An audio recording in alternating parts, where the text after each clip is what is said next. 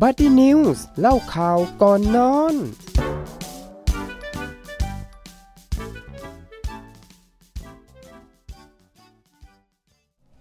สวัสดีครับ กลับมาพบกันอีกแล้วนะครับ กับรายการ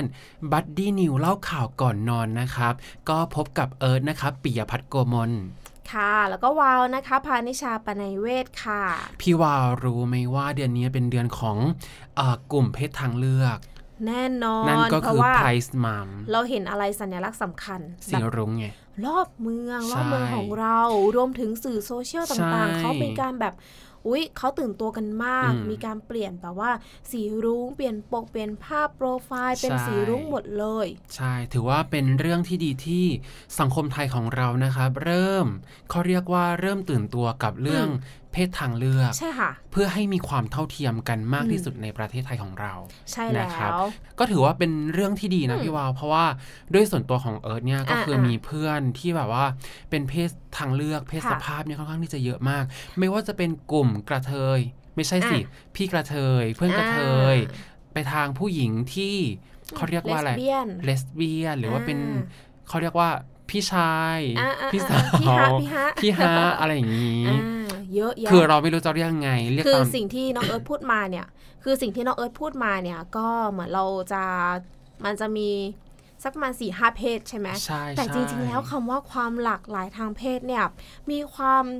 เขาเรียกอะไรมีเสน่ห์ละกันถูกถ้าต้องพูดในมุมบวกนะใช่มีความหลากหลายแบบหลากหลายมากจริงๆ แล้วใช่เหมือนคนคนเดียวอะ ไม่ใช่เพียงแค่ว่าเพศสภาพเนี่ยเอาเหมือนว่าเพศสภาพเป็นผู้หญิงใช่ไหมไม่ใช่เพียงแค่ว่าว่าจะชอบผู้ชายอืมว่าจะชอบผู้หญิงใช่แล้วพอชอบผู้หญิงปุ๊บว่ากลับอาจจะกลับไปชอบผู้ชายอีกก็ได้ หรือชอบทั้งคู่หรืออะไรยังไงถูกต้องคือเรื่องของเพศเรื่องของความชอบรสนิยมใช่ค่ะเนี่ยมันมีอะไรอีกเยอะที่ต้องศึกษา ถูกต้องแน่นอนว่าสุดท้ายแล้วเนี่ยไม่ว่าเราจะเป็น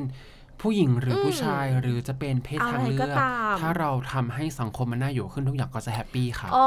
เลิศมงลงแล้วค่ะ โอเค มันคือเรื่องจริงนะใช่มันก็เลยแบบว่าต้องมีการมาผลักดันมาเน้นย้ำกันอยู่ในทุกๆเดือนเลย ไม่ใช่เพียงแค่เดือนไพร์มันในเดือนมิถุนายนแบบนี้ แต่ควรที่จะเน้นย้ำกันในทุกๆวัน เพราะว่าเรื่องของการยอมรับในความหลากหลายทางเพศ ไม่ได้เพียงแค่ยอมรับแค่สังคมหรือว่า ภายนอกบ้านของเราครับแต่ที่สำคัญเลยจริง ๆ คือบ้านของเราเองนี่แหละถูกมีการต้องยอมรับได้มากน้อยแค่ไหนใช่เป็นจุดเริ่มต้นของการที่อาจจะเกิดปัญหาหรือจุดเริ่มต้นของความสุขของคุณหรือเปล่าใช่วันนี้แหละค่ะ ในเดือนมิถุนายนแบบนี้ เราก็เลยมาพูดคุยกันเกี่ยวกับไพร์มันค่ะ ไพร์มันนะคะคือเดือนอะไรทำไมถึงสำคัญกับคน LGBTQ+ ตลอดเดือนมิถุนายนค่ะ เป็นเดือนแห่งการเฉลิมฉลองไพร์มันเดือนแห่งความภาคภูมิใจของกลุ่มหลากหลายทางเพศ มองไปทางไหนก็จะเห็นสีรุ้งเจิดจรัสทั่วทุกแห่งเลย บริษัทห้างร้านต่างก็ประโคมออกแคมเปญและกิจกรรมเต็มไปหมดเลยค่ะ แต่กว่าจะมาถึงจุดนี้นะคะ พวกเขาก็เจออะไรมาเยอะแยะมากมายเลย โดยเบื้องหลังของความภาคภูมิใจนี้ ต้องแลกมาด้วยอะไรบ้าง เราสองคนต้องขอพาคุณผู้ฟังนะคะ ย้อนกลับไปเกือบ 60 ปีเลยแหละ เพื่อที่จะย้อนคลอยสู่การต่อสู้เพื่อเสรีภาพนั่นเองค่ะเฮ้ยพี่วาวคือมัน มันอืมมีตั้งแต่ 60 ปีที่แล้วเลยเหรอ จริงในๆอาจการจะแบมีบเป็นว่าร้อยปีก็ได้นะอ่าแต่ว่าการที่เราเห็นชัดเจนเนี่ยว่ามันเป็นจุดเริ่มต้นเนี่ยอืมก็มันเป็นยังไง60 ปีหุยแต่ 60 ปีนี่นานนานมากมากเลยนะใช่กว่าที่สังคมจะเปิดกว้างขนาดนี้ทำไมอะเล่าไปพร้อมๆกันเลเริ่ยมค่ะกันเลย โดยเบื้องหลังนะคะของภาพความสนุกสนานของ LGBTQ+ ในปัจจุบันแบบนี้ แท้จริงแล้วค่ะ เริ่มต้นมาจากการถูกเลือกปฏิบัติ ถูกใช้ความรุนแรง การถูกตีตราว่า คนกลุ่ม LGBTQ+ มีความผิดปกติทางจิต ชาว LGBTQ+ สมัยก่อนจึงคิดเพียงแต่ว่า การเปิดเผยตนเองและการแต่งงานกับคู่รักของตนเอง คงเป็นเพียงแค่ความฝัน จนกระทั่งเกิดเหตุการณ์จลาจลสโตนวอลในนิวยอร์กสหรัฐอเมริกา หน้าประวัติศาสตร์ก็เปลี่ยนไปทันทีค่ะ ช่วงเวลานั้นนะคะ คนรักเพศเดียวกันถือเป็นสิ่งผิดกฎหมาย รวมทั้งการแต่งกายไม่ตรงกับเพศกำเนิด ถือเป็นเรื่องที่ผิดบาปในสังคม การได้ใช้ชีวิตอย่างเปิดเผย เป็นตัวของตัวเอง แม้จะเป็นช่วงเวลาที่เล็กๆ ก็ถือว่าเป็นยาใจให้ดำเนินชีวิตต่อไปได้ ชาว LGBTQ+ จึงนิยมไปรวมตัวกันที่ Stonewall Inn เป็นบาร์ลับค่ะ เป็นบาร์ลับยามค่ำคืน ย่าน Greenwich Village สถานที่พวกเขาเนี่ยจะได้มีการเปิดเผยตัวตนของเขาออกมานั่นเองค่ะน้องเอิร์ธและในช่วงเช้ามืดของวันที่ 28 มิถุนายน นะครับ 1969 เนี่ย ตำรวจมาตรวจบาร์ตามปกติ แต่สิ่งที่แตกต่างจากปกตินั่นก็คือผู้คนในบาร์เนี่ยขัดขืนต่อการเลือกปฏิบัติของเจ้าหน้าที่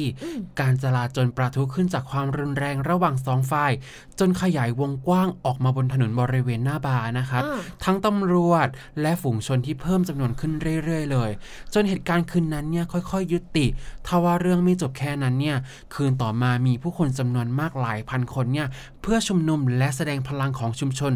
LGBTQ+ สู่ชาวโลก เหตุการณ์ครั้งนั้นนะครับนำมาสู่การเดินขบวนเรียกร้องสิทธิ์ ของกลุ่มผู้คนที่มีความหลากหลายทางเพศ หรือ LGBTQ นั่นเอง ซึ่งเกิดขึ้นครั้งแรกในวันที่ 28 มิถุนายน ในปี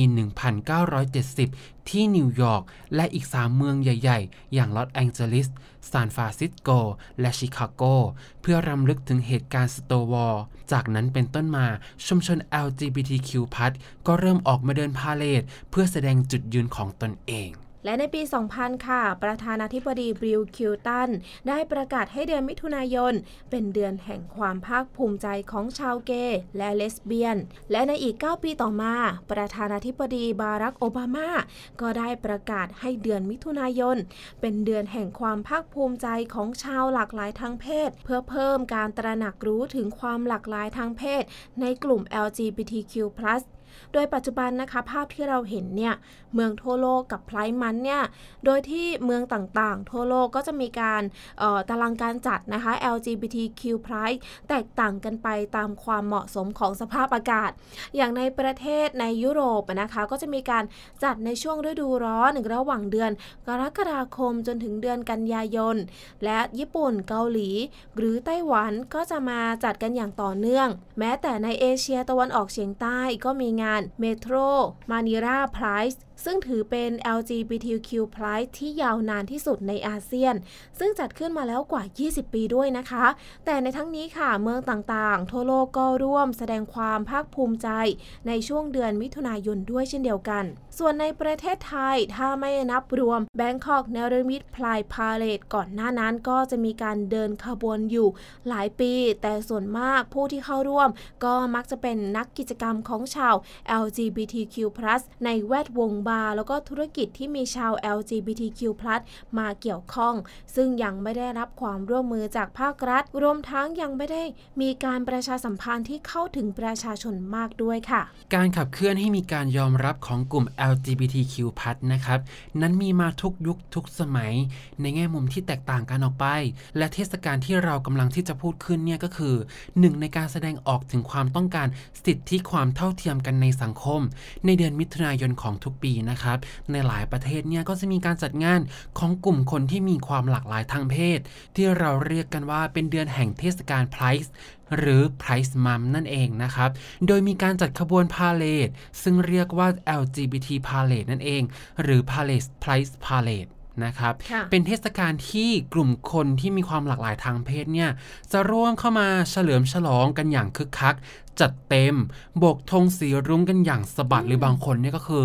แต่งตัวกันแบบโอ้โหสุดตัวจัดแม่จ้านมากเพื่อเพื่อที่จะแสดงออกว่าเออฉันเนี่ยสามารถที่จะมีความสุขค่ะในเพศของตัวเองได้ค่ะนะครับ เพื่อให้เป็นแรงผลักดันให้เกิดความเสมอภาคของชาว LGBTQ+ ทั่วโลกนั่นเองนะครับ รู้ไหมครับว่า LGBTQ+ คืออะไรนะครับ เรามารู้พร้อม ๆ กันดีกว่าครับพี่วาว LGBTQ+ นะครับ เป็นตัวย่อของกลุ่มบุคคลที่มีความหลากหลายทางเพศ โดยใช้อักษรย่อดังนี้ L ก็คือเลสเบี้ยน คือกลุ่มผู้หญิงที่รักผู้หญิง G ก็คือเกย์หรือผู้ชายที่รักผู้ชายด้วยกัน B หรือ bisexual นะครับ ก็คือความรักของชายหรือหญิงกับเพศเดียวกัน หรือเพศตรงข้ามก็ได้ T transgender คือคนที่เปลี่ยนแปลงสภาพตัวเองไปเป็นเพศตรงข้ามอย่างเช่น จากเพศชายเปค่ะลี่ยนแปลงเป็นเพศหญิงเพศหโดญิยงโดยการเขาเรียกว่าอะไรผ่าตัดค่ะค่ะเปลี่ยนแปลงทางเพศผ่าตัดไปละอ่าอ่าอะไรประมาณนั้น Q ก็คือ Queen คือคนที่ไม่จำกัดเพศใด ๆ โดยที่ไม่เกี่ยวเพศสภาพเลยอืมและสุดท้ายนะครับ Plus นะครับ ก็คือบุคคลอื่นๆ ที่มีความหลากหลายทางเพศนอกเหนือจาก LGBTQ นั่นเองแล้วพลายพาเลตคืออะไรในทุกๆปีค่ะ เดือนมิถุนายน ซึ่งถือเป็นเดือนที่ กลุ่มผู้ที่มีความหลากหลายทางเพศ เรียกว่า Pride Month หรือเดือนแห่งความภาคภูมิใจของกลุ่ม ผู้ที่มีความหลากหลายทางเพศ ก็จะมีการเฉลิมฉลองขึ้น มีการประดับธงสีรุ้ง ที่เป็นสัญลักษณ์ตามอาคารบ้านช่องต่างๆ และมีไฮไลท์ของงานก็คือ การเดินขบวนพาเหรดซึ่งเรียกว่า Pride Parade นั่นเอง เพื่อเป็นการสนับสนุนสิทธิเสรีภาพของกลุ่ม LGBTQ+ และเพื่อเป็นการกระลึกถึงการจลาจลสโตนวอลในเดือนมิถุนายน ปี 1969 อย่างที่บอกไปนั่นเองค่ะซึ่งในช่วงปี คศ 1969 นั้นนะคะ สังคมโลกยังไม่เปิดกว้างเท่าที่ควร ความรักร่วมเพศจึงถือเป็นสิ่งที่ผิดกฎหมาย รวมถึงการแต่งตัวต่างๆ ที่ไม่ตรงกับเพศสภาพ ก็จะโดน การรังเกียจจากสังคม จึงมีไม่เพียงแค่กี่ที่นะคะ ที่มีการเปิดกว้าง แล้วก็ยอมรับคนรักร่วมเพศได้ ซึ่งหนึ่งในนั้นค่ะก็คือ Stonewall Inn อย่างที่เล่าไปเมื่อตอนต้นนะคะ เขาเป็นบาร์เกย์ในนิวยอร์กซึ่งที่นี่ก็เป็นจุดเริ่มต้นของ Pride Parade LGBTQ+ Pride นั่นเอง เหตุจราจรสโตนวอลเกิดขึ้นในเดือนมิถุนายนปี 1969 ที่สโตนวอลอินโดยในวันนั้นอย่างที่น้องเอิร์ธเล่าไปนะคะ ก็จะมีเจ้าหน้าที่ตำรวจเนี่ยมาตรวจค้นบาร์ตามปกติเลย แต่ในครั้งนั้นอย่างที่เราทราบกันนะคะว่ามันแตกต่างจากที่เคย เพราะว่าผู้คนในบาร์ต่างก็มีการขัดขืนกัน แล้วก็ไม่ยอมต่อการเลือกปฏิบัติของตำรวจ จนเกิดเป็นการจลาจลขึ้น และขยายเป็นวงกว้าง ซึ่งเป็นประวัติศาสตร์ที่เราได้คำนึงถึงในทุกวันนี้ค่ะเหตุการณ์ความรุนแรงในครั้งนั้นนะครับ จึงกลายเป็นแรงผลักดัน ให้เกิดการเรียกร้องสิทธิความเท่าเทียมในสังคม ของกลุ่มที่มีความหลากหลายทางเพศ ก็คือเรียกว่ามีแรงผลักดันทั่วโลกเลยก็ว่าค่ะได้ และหลังหนึ่งปีหลังจากนั้นเนี่ยก็เกิดการเดินขบวนของกลุ่มที่มีความหลากหลายทางเพศครั้งแรกนะครับ ในนิวยอร์กลอสแอนเจลิส ซานฟรานซิสโก และชิคาโก และมีการเดินขบวนในหลายแห่งทั่วโลกตามมา จนกลายเป็นการจัดงานเฉลิมฉลองที่เต็มไปด้วยสีสัน ความสนุกสนาน และความฉูดฉาดแบบปัจจุบันนั่นเอง เราได้ฟังความหมายของตัวอักษร LGBTQ+ ไปแล้ว ซึ่งธงสีรุ้งเนี่ยก็คือ เปรียบเสมือนสัญลักษณ์ของ Price Month นะครับ เรามาทำความรู้จักกันเลยว่า แต่ละสีเนี่ยมีความหมายอะไรอย่างไรบ้าง สีแดงก็คือการต่อสู้หรือชีวิตครับ สีส้มนะครับหมายถึงการเยียวยา สีเหลืองก็คือพระอาทิตย์ สีเขียวธรรมชาติ สีฟ้าหรือสีครามก็คือหมายถึงศิลปะ ความผสมผสานและความกลมกลืน และสีม่วงก็คือจิตวิญญาณของ LGBTQ นั่นเองครับ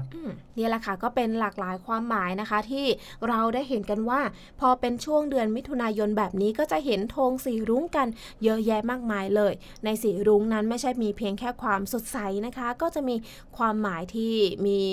ความลึกซึ้งทำให้เราเนี่ยได้คำนึง แล้วก็เปิดใจยอมรับในเรื่องของความหลากหลายทางเพศมากขึ้นด้วย โดย Pride Parade LGBTQ Pride นะคะ มีการจัดที่ไหนบ้าง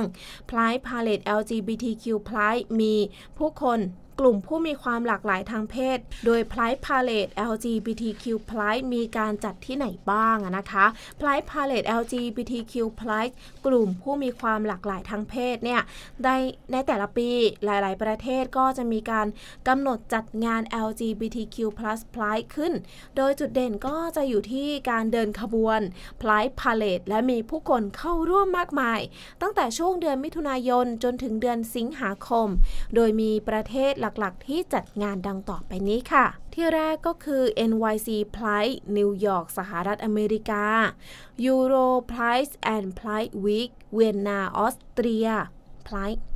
มาดริด Gay Pride ก็คือที่มาดริดสเปน อัมสเตอร์ดัม Gay Pride ที่อัมสเตอร์ดัมเนเธอร์แลนด์นั่นเองค่ะ และเม็กซิโกซิตี้ Gay Pride ที่เม็กซิโกซิตี้เม็กซิโก และสตอกโฮล์ม Pride ที่สตอกโฮล์มสวีเดน ถัดไปเป็นงานดับลิน Gay Pride ซึ่งจัดขึ้นที่ดับลินไอซ์แลนด์ค่ะ ที่ถัดไปนะคะโตเกียว Rainbow Pride จัดขึ้นที่โตเกียวญี่ปุ่น และไต้หวัน LGBT Pride จัดขึ้นที่ไทเปไต้หวัน และที่สุดท้ายนะคะ Metro Manila Pride ซึ่งจัดขึ้นที่มานิลาประเทศฟิลิปปินส์นั่นเอง ส่วน Pride Parade ในประเทศไทย ก็มีการจัดงาน Pride เช่นเดียวกันค่ะที่ภูเก็ตนะคะ ก็จะมีการจัดต่อเนื่องมากว่า 16 ปีแล้วด้วยโดยกิจกรรมในแต่ละปีก็จะแตกต่างกันออกไป และแสดงความต้องการเรียกร้องความเท่าเทียมกันในสังคมด้วยเช่นเดียวกันค่ะอีกทั้งนะครับยังมีการจัดงานขบวนพาเหรดบางกอกไพรส์นะครับที่กรุงเทพมหานครขึ้นอีกด้วยสำหรับในปี 2023 นี้นะครับบางกอกไพรส์2023 ซึ่งจัดขึ้นในวันที่ 4 มิถุนายน 2566 ที่ผ่านมานั่นเองพี่ว้าวนับเป็นอีกหนึ่งงานที่สร้างสีสันให้กับกรุงเทพไม่น้อยเลย โดยในปีนี้นะครับกรุงเทพเนี่ยได้มีการจัดงานที่ยิ่งใหญ่ มีบุคคลที่มีชื่อเสียงมากมายนะครับรวมถึงนักการเมืองมาร่วมงานกันอย่างคับข้าง เพื่อร่วมกันเรียกร้องสิทธิความเท่าเทียมให้เกิดขึ้นในสังคมไทย และยังมีอีกหลายหน่วยงานร่วมกันจัด Bangkok Prize 2023 ภายใต้แนวคิด Beyond Gender เรียกร้องการแก้ปัญหาในหลายมิติ ที่จะทำให้ทุกคนมีสิทธิและเสรีภาพ และศักดิ์ศรีความเป็นมนุษย์อย่างเท่าเทียมกัน ครอบคลุมความหลากหลายที่มากขึ้น และมีการขับเคลื่อน4ประเด็นหลักคือ การรับรองเพศสภาพ การสมรสเท่าเทียม สิทธิของ Sex Worker และสวัสดิการถ้วนหน้าสำหรับ LGBTQ+ ครับพี่วาวอืม ซึ่งกิจกรรมนี้นะคะเรียกได้ว่ามีความคึกคักเป็นอย่างมากเลย มีชาวไทยชาวต่างชาติเนี่ยมาร่วมขบวน พาเหรดปีนี้ค่ะจะประกอบไปด้วย 6 ขบวนตามสีในธง Pride เลย และนอกจากการขับเคลื่อนความเท่าเทียมในประเด็นต่างๆ แล้วนะคะ ก็มีความสนใจในปีนี้ก็คือ แต่ละขบวนเขาจะมีดนตรีประจำขบวนด้วยนะ เป็นการสร้างสีสัน โดยคัดเลือก 6 แนวดนตรีที่ในประวัติศาสตร์ค่ะ เคยเป็นสัญลักษณ์ของความขบฏนั่นเอง อย่างเช่นฮิปฮอปหมอลำล็อกแจ๊สหรือแม้กระทั่งเพลงป๊อป โดยศิลปินยุคปัจจุบันที่มีความขบฏต่อกฎเกณฑ์ในสังคม ภายพาเรตก็จะมีการเริ่มเดินขบวนค่ะ จากแยกปทุมวัน ไปสิ้นสุดที่แยกราชประสงค์ ความยาวก็ประมาณ 1.5 กิโลเมตรเลยค่ะ เมื่อเดินขบวนเสร็จนะคะ ก็จะมีไฮไลท์อยู่ที่ p l y State ก็จะมีกิจกรรมมากมาย ไม่ว่าจะเป็นถ้อยคำแถลงชุมชนเพศหลากหลาย ถ้อยคำแถลงกรุงเทพมหานคร การแสดงจาก Drag Queen และมินิคอนเสิร์ตจากศิลปิน LGBTQ+ นอกจากนี้นะคะภายในงานก็ยังมีนักการเมือง และบุคคลที่มีชื่อเสียงเข้าร่วมกิจกรรมด้วย ทั้งนายชัดชาติสิทธิพันธ์ค่ะผู้ว่ากรุงเทพมหานคร นายพิธาลิ้มเจริญรัตน์หัวหน้าพักเก้าไกล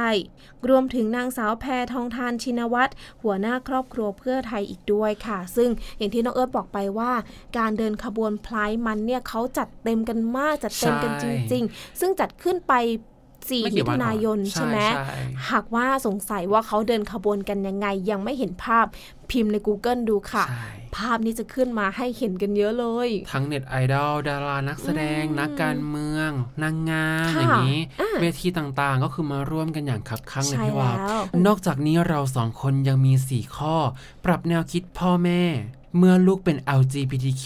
มาฝากทิ้งท้ายกันด้วยครับ เพราะไม่เพียงแค่ผู้ใหญ่อย่างเราที่ต้องการสิทธิอย่างเท่าเทียม แต่เด็กเองก็เช่นกันนะครับ เด็กคนหนึ่งเนี่ยต่างเติบโตมาพร้อมกับสิทธิ์นะครับ ตั้งแต่กำเนิดเป็นหน้าที่ของพ่อแม่ และผู้ปกครองที่ควรต้องเคารพสิทธินั้น และสอนให้พวกเขารู้จักสิทธิของตนเอง เพื่อการเติบโตอย่างมีคุณภาพ มูลนิธิเด็กโสสะขอสนับสนุนความเท่าเทียม และอยากให้คุณพ่อคุณแม่เนี่ยใช้สีวิธีนี้เพื่อเป็นแนวทาง เพื่อปรับความเข้าใจ เมื่อพบว่าลูกของตนเองเนี่ยเป็น LGBTQ+ เด็กทุกคนมีคุณค่าในตนเอง ตั้งแต่ภายในครรภ์พ่อแม่ไม่ใช่ผู้กำหนดได้ว่า ลูกที่เกิดนั้นจะเป็นเพศอะไร แต่เขาก็พิเศษและมีคุณค่า เมื่อได้มาเป็นส่วนหนึ่งของครอบครัว ไม่ว่าลูกจะเติบโตเป็นเพศใด รสนิยมแบบไหน ก็อยากให้คุณพ่อคุณแม่จำเอาไว้เสมอว่า คุณค่าและความพิเศษนั้นไม่ได้ลดลงไปเลย อืมซึ้งใช่ นอกจากนี้นะคะน้องเอิร์ธคุณผู้ฟังคะเราก็ควรที่จะหยุดทำร้ายลูกค่ะ ด้วยการเปรียบเทียบ การเปรียบเทียบนี้มันเป็นอะไรที่เจ็บเหมือนกันนะ เพราะว่าการเปรียบเทียบ เหมือนเปรียบเทียบกับเราอีกครั้งแล้วเอาเราไปเปรียบเทียบอืมคนอื่น มันจะทำให้เรารู้สึกว่าเราเนี่ยเออเราด้อยค่าเหรอใช่เราไม่เราไม่มีค่าเราไม่เก่งหรอใช่ประมาณนั้นเคซึ่งยโดนไหมโอ้ยเยอะฉันน่ะนะเยอะ คือเอาจริง ๆ เราก็เป็นเชื่อว่าทุกคนก็เคยโดใช่นยิ่งเราเนี่ยเป็นกลุ่มในเอาจริงๆเออก็เป็นส่วนหนึ่งอืมในอืมกลุ่มอืมของกลุ่ม LGBTQ+ ค่ะเนาะอืม เราก็โดนอยู่แล้วว่าใช่เอ้ยทำไมเราไม่เป็นแบบนั้นทำไมอืมเราไม่เป็นแบบนี้อืมซึ่งอยากเอออยากจะพูดอีกครั้งหนึ่งว่า ในกลุ่มของเพศทางเลือกนี่เขาเลือกแล้วว่า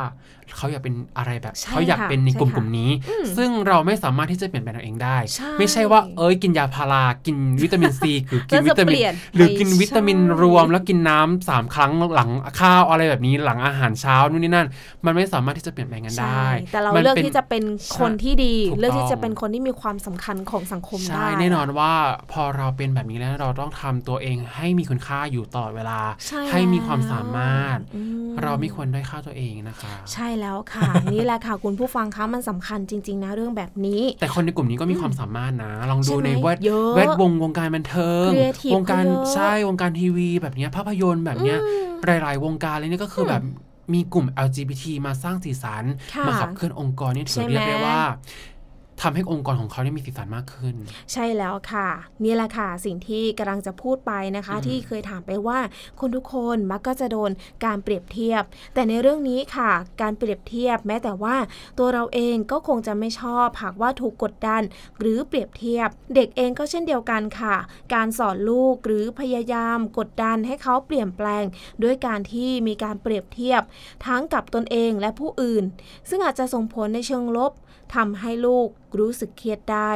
การสูญเสียความนับถือในตนเอง การไม่กล้าแสดงออก การพูดคุยและรู้สึกอึดอัด เมื่อต้องอยู่กับครอบครัว กลายเป็นคนเก็บกด และร้ายแรงถึงขั้นเป็นโรคซึมเศร้าได้ด้วยนะคะ แต่เราควรที่จะเปิดใจสื่อสาร และสนับสนุน การสื่อสารพูดคุยกันบ่อยๆ เป็นสิ่งที่ดีที่จะทำให้ครอบครัวได้ใกล้ชิด และเข้าใจกันมากขึ้น หากครอบครัวสามารถเป็นเซฟโซนให้กับลูกได้ เขาก็จะกล้าที่จะพูดคุยกล้าเปิดเผยตัวตน และเลือกที่จะปรึกษาความไม่สบายใจนั้นกับครอบครัวก่อนไปปรึกษาคนอื่น อันนี้เรื่องจริง และสิ่งที่สำคัญนะคะก็คือการรอคอยค่ะ กรอให้ลูกได้ค้นหาตัวตนของตนเอง ระหว่างนั้นครอบครัว เพียงแค่แสดงความรัก ความสนับสนุนที่ดี ไม่เร่งรัดหรือซักไซว่าเขาต้องเป็นแบบไหน เมื่อลูกพร้อมและสบายใจ เขาก็จะเผย ตัวตนออกมาอย่างเป็นธรรมชาติ และกลายเป็นคนที่มีความสุข มีความมั่นใจ มีทัศนคติที่ดีต่อครอบครัวและเพื่อนมนุษย์คนอื่น ซึ่งการสอนเด็กๆนะคะ ให้เรียนรู้ถึงความหลากหลายทางเพศ การทำให้เขาเนี่ยมีมุมมองที่กว้างและหลากหลาย เข้าใจตนเองและสังคมมากขึ้น โดยอาจจะเริ่มจากการใช้สื่อรอบตัว ไม่ว่าจะเป็นหนังสือ ภาพยนตร์และข่าว เพื่อที่จะปลูกฝังให้เขาได้รู้จักวิธีการดูแล สุขอนามัยของตนเองอย่างถูกต้อง วิธีปฏิบัติตน การเข้าสังคม และการสร้างเสริมสุขภาพจิตที่ดี เพื่อรับมือกับสถานการณ์ต่างๆ และเพื่อการเติบโตอย่างมีคุณภาพ และเข้มแข็งนั่นเองค่ะ จริงๆเลยนะคะ เรื่องแบบนี้มันก็เริ่มต้นมาจากครอบครัวของเราเองนี่แหละ เพราะว่าบางครั้งครอบครัวอาจจะแบบ เอ้ยเด็กทำไมถึงไม่บอกครอบครัวก่อนทำไมถึงไปคุยกับเพื่อนก่อนทำไมเห็นความสำคัญของเพื่อนมากกว่าครอบครัว แต่จริงๆแล้วเราลองมองย้อนกลับไปก่อนว่า การที่เด็กคนหนึ่งเนี่ยเขาเป็นแบบนี้เขาโตมาแบบนี้ มันมีจุดเริ่มต้นมาจากไหนใช่ฐานครอบครัวนี่สำคัญที่สุดเลยจริง ๆ นะครับก็เป็นส่วนหนึ่งในการขับเคลื่อนของชีวิตเด็ก ๆ ด้วยค่ะ นี่แหละค่ะก็เป็นเรื่องของไพรมันนะคะ หรือมีเรื่องราวของความหลากหลายทางเพศที่ใช่เราก็ครับมาเน้นย้ำกันนะคะว่าความหลากหลายทางเพศมีความสำคัญอย่างไร การยอมรับมีความสำคัญอย่างไร และเรื่องราวที่เราเล่ามาเชื่อว่า มันก็ไม่ได้เปรียบเทียบแค่เรื่องของความหลากหลายทางเพศ เหมือนอย่างเรื่องครอบครัวที่เราทิ้งท้ายอะ่ะอืมเนาะการเปรียบเทียบเด็กเนี่ย การเลี้ยงดูเด็กให้เขาโตมาภายใต้ความกดดันเนี่ยมีความสำคัญยังไง อย่าแบบใช่แล้วไปครับกดดันเขาแบบใช่ลูกต้องโตมาเป็นหมอเป็นพยาบาลเป็นตำรวจให้เขาไม่ใช่ให้เขาได้เลือกใช้ชีวิตตามที่เขาชอบใช่แต่ว่าค่ะก็คือแบบไม่ใช่ว่าใช้ชีวิตจนแบบว่า เติดตะเลิกขนาดนั้นแล้วก็ต้องอยู่ในไม่เขใช่ตแบบว่าพอทำผิดควบคุมของเราปุ๊บลูกฉันเป็นคนดีอันนี้ก็อันนั้นไม่ไม่ใช่เอาไม่ใช่เนาะรู้ผิดรู้ชอบนะคะ ใช่แล้วค่ะ เพียงแค่ว่าเปิดโอกาสให้เขาได้ค้นหาตนเองแหละถูกต้องแล้วครอบครัวก็เป็นฝ่าย support แน่นอนเป็นคค่ะนที่แบบเออคอยดูแล เพราะว่าลูกเนี่ยก็จะได้แบบหันมาหาครอบครัวเนาะแบบครอบครัวเป็น safe zone ใช่แล้วครับพี่วาวค่ะเอาละค่ะก็เรื่องราวสำหรับวันนี้หวังว่าจะเป็นประโยชน์ให้กับคุณผู้ฟังทุกๆทท่านเลย สัปดาห์หน้านะคะ เราสองคนจะเอาข้อมูลอะไรมาเล่าสู่กันฟังคุณผู้ฟังรอรับฟังกันได้เลยนะคะใช่ครับทุกคืนวันอาทิตย์3ามทุ่มครึ่งจนถึง4ี่ทุ่มเลยค่ะน้องเอิร์ธ ถ้าคุณผู้ฟังท่านไหนนะครับ มีประเด็นหรือมีเรื่องอะไรที่อยากให้เราเนี่ยมาเล่ากันมาเล่าสู่กันฟังค่ะนะครับ ก็สามารถอินบ็อกกันเข้ามาได้นะครับ ผ่าน Facebook Fanpage สถานีวิทยุมอหัดใหญ่นั่นเอง หรือจะติดตามข่าวสารต่างๆ ของมหาวิทยาลัยสงขลานครินทร์หรือข่าวอื่นๆ เกี่ยวกับจังหวัดสงขลาและอำเภอหาดใหญ่เนี่ยอืมก็ติดตามผ่านเพจของเราได้เช่นกันนะครับใช่แล้วค่ะ และเวลานี้นะคะก็หมดเวลาลงแล้วเราสองคนต้องขอตัวลาไปก่อนนะคะ สวัสดีค่ะ สวัสดีครับ Buddy News เล่าข่าวก่อนนอน โดยสถานีวิทยุมอหาดใหญ่ FM 88 MHz